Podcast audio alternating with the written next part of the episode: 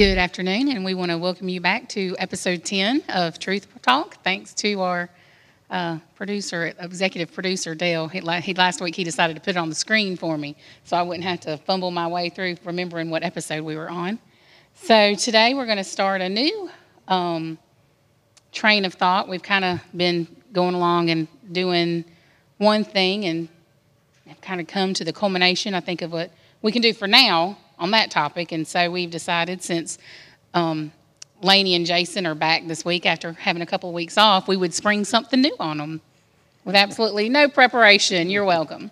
So we decided tonight we were going to talk about um, design patterns because it is so important when you start really trying to get down into studying tr- scripture.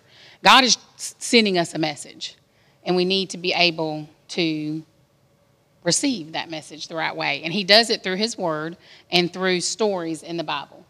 And so we want to look at some of the design patterns that um, should tell us what's going on and how we're interpreting it and then how we are to apply it to our lives. Do you have any any other dad things to add to no, our from our discussion of why we chose this particular? No, no it, it is, and, and, for the folks at uh, our church. But I realize uh, we've got folks that are listening, of course, from Isabella Church, and then we've got folks uh, that have picked us up from different places, friends of ours, family members from other places, and what we've tried to teach is that the Bible is a story, and you need to listen to it as a story. And, and to do so, you need to pick up all the different nuances of that story to be able to understand it. And so, as the Bible is told, it puts those different uh, uh, streams together for us to see. And so, as we if we don't see that, we miss the story. And I believe that's the reason so many folks have lost interest, or when they read their Bible, they just say, gee, I just didn't get anything out of that, my Bible. And I look at it and say, well, why didn't you get anything out of that? And it's because they didn't see the, the entire story there. They missed those cues that mm-hmm. the Bible has for us uh, in it. It's just like for our folks on Wednesday night, we're in the last chapter of the Proverbs. And if all you see is in that last book of the Proverbs is a story uh, uh about the virtuous woman, well, it's a good story, and we all want a good wife or a good mother. But if you don't scratch your head and say, why at the end of the book of wisdom is this story about a woman and begin to see there's a theme in the Bible that has been given over and over, and, there, and, and there's something about a bride that's different, and you begin to pick up on the clues that are there mm-hmm. and find out that's more than just any woman. Eventually, that's about the bride of Christ. Right. Right. There, there's more going on there than just a virtuous woman. And of course, it gives you the clue right up front when you figure out that that word virtuous is only mentioned one other time in the Old Testament, and that's about Ruth. Mm-hmm. And of course, she's in the line of Christ. Uh, she, she comes from, from uh, the, the marriage mm-hmm. of Naomi's son, and when they go off and, and where they shouldn't have been and get married and come back, and you know, I can't tell that whole story tonight. but, but anyhow, th- those are the things, if you don't know those things, mm-hmm. the stories are bland. Right. But, but when you know to start looking for those clues that, that are, are woven throughout the Bible, the Bible jumps off the page at you. Mm-hmm. And that's what we want folks to do when they read their Bible is for it to jump off the page at them. And you need to begin, and it starts in the very first chapter, right. building those, those things in so we begin to see them. So you want to start with the first thing that do you have? Do you want to start with what you were talking about, or do you want to start with what I was talking about? Well, uh, I think the very first first thing that, that the Bible that I see when, when I when I look at that, and th- there's so many of them, and we'll go we'll go most. The first three chapters of the Bible.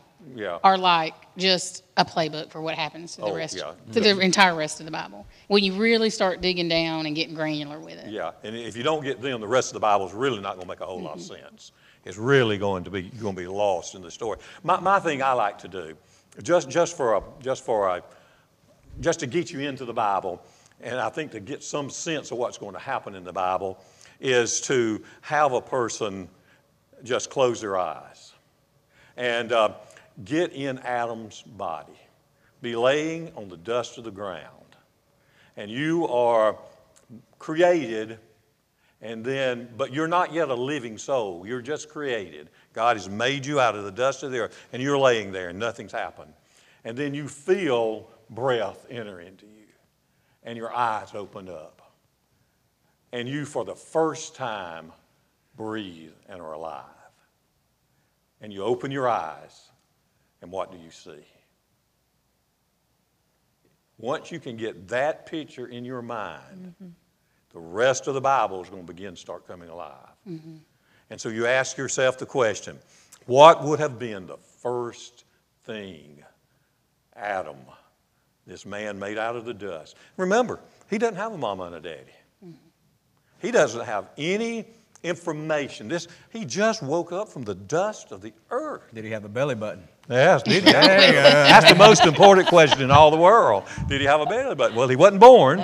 He was created. So, um, but he was created as a man. God could so, put the hole there, though. Yeah, that's right. He was created as a man. So most likely he did have a belly button. So, uh, so you know, what did he see? And uh, of course, you know, creation was beautiful around him. But I believe the first thing he saw is what man craves. He saw the face of God. Okay. Yep. That would have been because who had just breathed mm-hmm. life into mm-hmm. him? And he wasn't afraid. No, not at all.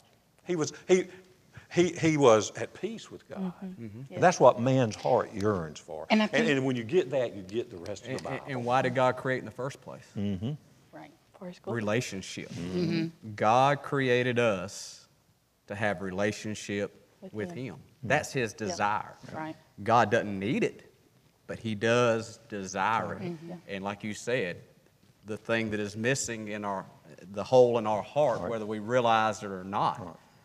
is that relationship. And when you get that relationship with God mm-hmm. through His Son Jesus, that's when things start to fall into place and you begin to see the, the bigger picture. Sure. Right.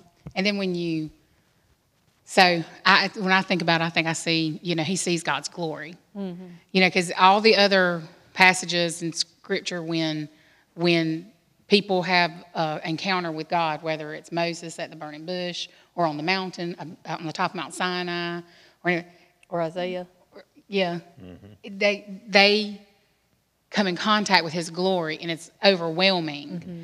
And it, but when they come in contact with other people, other people have to shield their eyes from them because that glory is reflected on them. And I feel like so the next thing I notice after we do that is when Adam and Eve sin, that glory covering is now gone. Mm-hmm. And their eyes are open to their flesh. And that's one of the reasons they were able to look upon God mm-hmm. and not be ashamed or fearful because they had His no covering. sin. Mm-hmm. When Isaiah and the others saw the glory of God, they saw their wretchedness. Right. Mm-hmm. So the, the tide had turned because of the fall. And I think that's one thing we talk about what we see throughout the Bible is that notice of your condition, mm-hmm. the human condition. Yeah. Like you notice, because it says in the Bible, I've had marked it, but now I've done flipped around a couple of times. And um, it says in Genesis 3,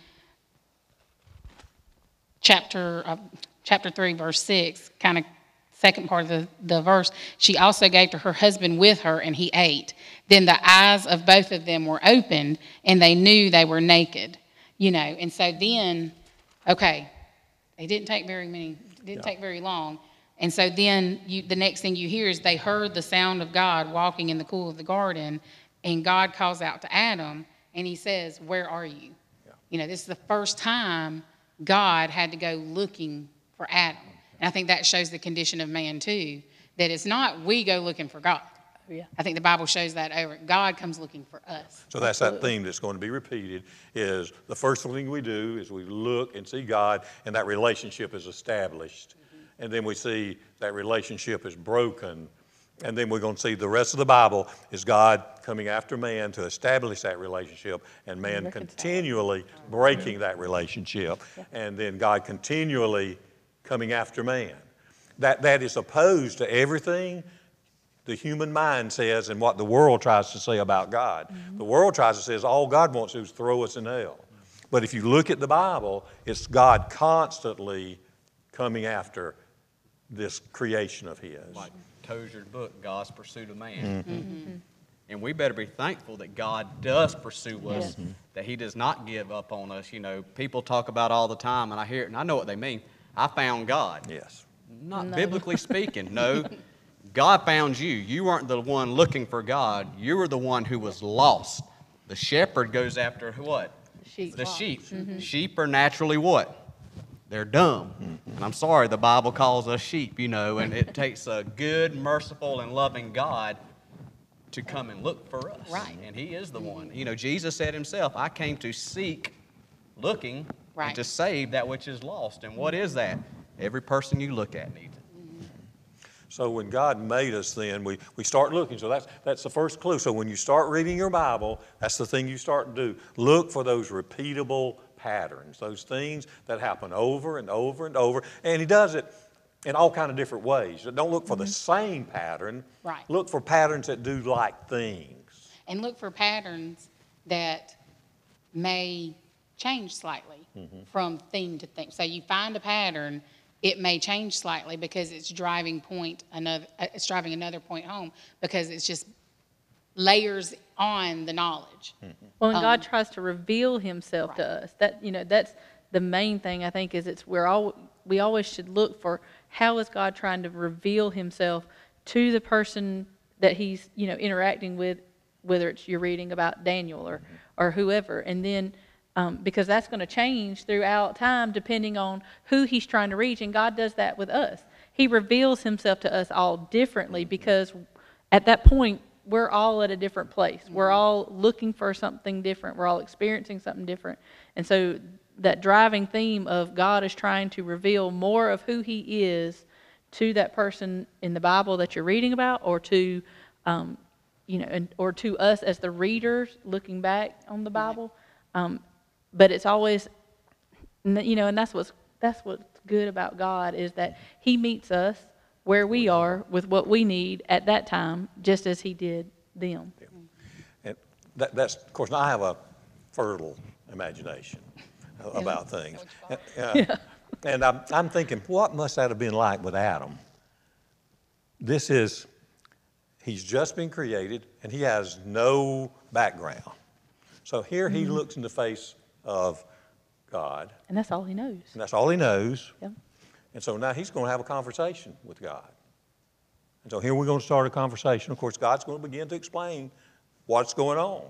And Adam's a full grown man. He's created as a, a, a- as a full grown being that's capable of conversing with God and, and understanding what God is saying. So he's created with a certain extent of knowledge and ability. Ability, yep. And then Uh, God's going to give him some work to do. Yep. Yep, sure is. He's going to give him tasks and he's going to be able to understand those. But uh, th- there must have been some type of explanation that went on during this process. So God is explaining to Adam what's happened, I've created you. what your expectations you are. you know, and, and, and, and, you know, must have, you know, given him the general lay And- of the land And gave some happen. rules. And you know he gave rules. Yep. because he tells them where the tree of knowledge of good and evil and where the tree of life is Mm-hmm. and what the what all these other plants are good for because that's the way the serpent gets to the woman because he calls them to question the rules that God has given and you know in the serpent in, in chapter said. 3 Mm-hmm. he- the serpent was more cunning has God indeed said you should not eat of the tree of every tree of the garden not only did he twist what God said but he was able to make them question the rules. Well, and try to redefine it in their own, under their own terms. Mm-hmm. Instead of clearly and concisely having the definition of what we can and can't do that came from God, mm-hmm. they, like we do all the time, the serpent put just enough deception in there that they tried to justify their reasoning for what God said. And that's an interesting, and I know we're, we're, we're talking about those things, but as we talk about them, we want to discuss these things mm-hmm. that are inside them. So here, God has planted, along with all the other trees, these two trees the, the, the tree of life and the tree of the knowledge of good and evil, and it appears like they're planted side by side. So they're there in their view. Mm-hmm. And it appears like they're in the middle of the, well, it doesn't appear like the Bible says they are in the middle of the garden. And so they're there for them to view side by side. So that means God wants them to look